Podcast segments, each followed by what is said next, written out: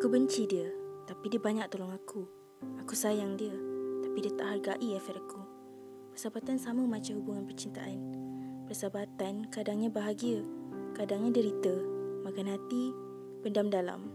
Complicated kan? Ada juga persahabatan yang kelaparan sampai sanggup makan kawan sendiri. Namun tetapi itulah lumrah persahabatan yang takkan pernah berubah dan sebab itulah juga akan menguatkan lagi ikatan kasih sayang dalam suatu persahabatan tu. Pepatah ada mengatakan rambut sama hitam, hati lain-lain. Realitinya betul, berkawan dah lama, mungkin ada yang sejak bangku sekolah lagi. Orang kata masing-masing dah kenal hati budi masing-masing. Senang cerita dah masak dengan gelagat sahabat sendiri. Hakikatnya isi hati sebenar seseorang, tak ada siapa yang boleh tahu dan boleh faham. Kenapa?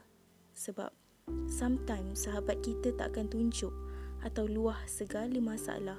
Mungkin tak nak sahabatnya terluka ataupun terbeban. Tapi ini bukanlah diletakkan untuk semua orang, cuma ia pernah berlaku kepada segelintir sahaja. Dalam situasi lain pula, ada juga persahabatan seperti roller coaster. Sekejap gaduh, sekejap baik. Ada juga hubungan persahabatan yang diakhiri dengan perpisahan oleh sebab perselisihan faham yang berterusan.